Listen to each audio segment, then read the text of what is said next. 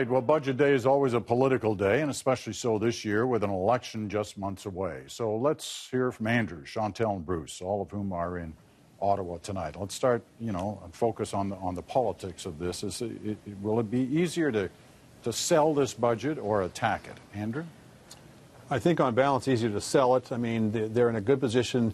If, even if the surplus looks small or non-existent now, that's only because they've just gotten finished of passing out uh, billions of dollars in money to families with children, to people in retirement, uh, to manufacturers in Ontario. They've got, still got money to spread around to a bunch of uh, interests that they would like to either cover off as liabilities or indeed approach as possible gains for them politically.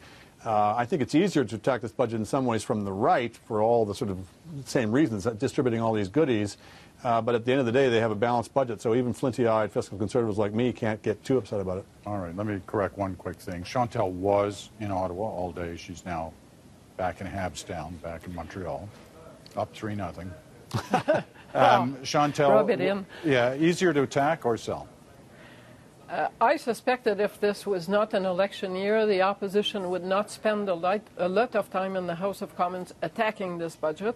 But at the end of the day, since it is an election year, their biggest problem is not to find things to attack as much as to come up with a, an attractive alternative to this plan. Because at, in the end, people who vote next uh, fall are going to be judging those three economic plans and those three budgets. There's a lot in there for a lot of people to like. I would argue that if you voted Conservative four years ago, that's essentially the budget you voted for. A lot mm-hmm. of these things were promised uh, for when the books were balanced. Bruce? Oh, this is a politically astute budget, Peter, I think. In the last couple of years, there have been a couple of episodes of the, where the Conservatives looked as though they were kind of flailing around a little bit punch drunk, grabbing at ideas that didn't seem to make a lot of sense uh, or have a lot of priority. This, on the other hand, was a document that seemed uh, sober, kind of uh, more steady as she goes, more consistent with, I think, the messages the conservatives have been trying to get out, which is that you can trust us not to do wild and crazy things. Uh, I also think that there was less of a partisan tone to this than there has been in some cases in the past. And all of that says to me that uh, the Conservatives have uh, figured out that this is playoff hockey, that they've brought their A game, and the opposition parties are going to have to uh, bring theirs too. Well, part of playing the game at this point is, is, is, to be able to sell it. And, and the questions will be raised once again whether, whether Joe Oliver is the man to sell it or whether he'll even be given that opportunity to sell it. Chantal? Well, part of the answer is already uh, in our emails in, in, the shape of the daily uh, announcements that will be coming tomorrow. And already you see other ministers fanning out to talk about the Economic Action Plan 2015. So, yes, Joe Oliver will be doing some of the selling, but I think uh, with a good PR budget from the Government of Canada to tell people about all these things that they should take advantage of, uh, that's not going to be the main concern of the government, Mr. Oliver's uh, communications challenge style. All right, Bruce, you've perhaps been the most critical of, of, of Oliver's communications uh, abilities. Well, I think the best that can be said about how he communicated today is that he didn't use partisan excesses that would kind of goad his opponents into tearing strips off him. Um, in the interview that we just saw a little while ago, Peter, he looked like a man who was kind of serious and focused on getting the job done and wasn't trying to swing for the fences all the time rhetorically. Uh, he's not a great communicator, but everybody in that conservative caucus will probably feel today that they have the kinds of things that they need to have to be able to talk to voters persuasively. They can say, if you believe in lower taxes, if it's something that matters to you, we're your party. They can also say, importantly, I think, to major cities where gridlock and, and transit and infrastructure are big issues. I'm thinking Vancouver and Toronto in particular.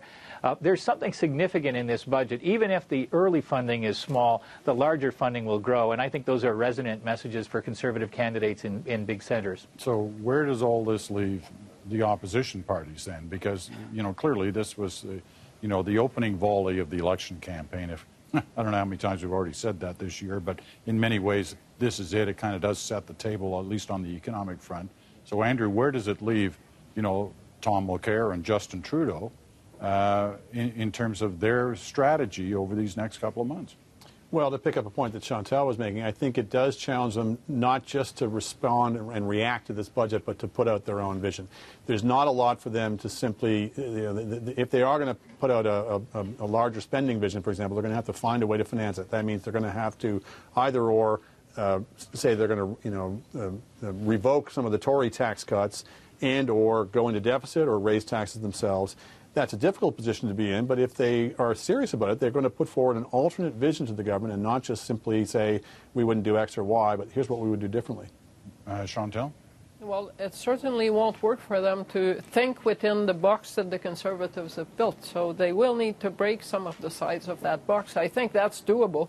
But if they are surprised by this budget and don't know where to go from there, uh, they probably were in some other land for the past year and a half because this is exactly what everyone expected it to be, including the traps for the opposition that are built in it. So uh, one would expect uh, them to have tried to think their way out of this box. Well, is there a soft underbelly there at all for them to go after, or do they, uh, they got to shift focus? Bruce?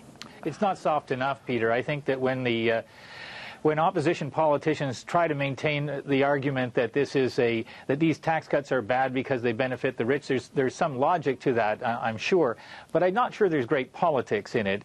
I also think that when the opposition parties really try to make the case that the economy is hurting terribly and the government's not doing anything to help it, I don't think that voters decide the health of the economy today on the basis of what opposition politicians say about it. I do think they are interested in what comes next. And so the government has established essentially the benchmark against which opposition promises can now be uh, put into the marketplace and tested with voters. Uh, Chantal, you seem to think that, that there may be an area there for them to go. I think it is possible for, to find some wiggle room by arguing that some of those tax breaks are meant for the rich. I think the doubling of the TFSA, for instance, it's easy to make the case that uh, how many Canadians really have 10,000 spare dollars at the end of the year to set aside. So uh, an, an, income splitting, I don't think, has taken off in a big way.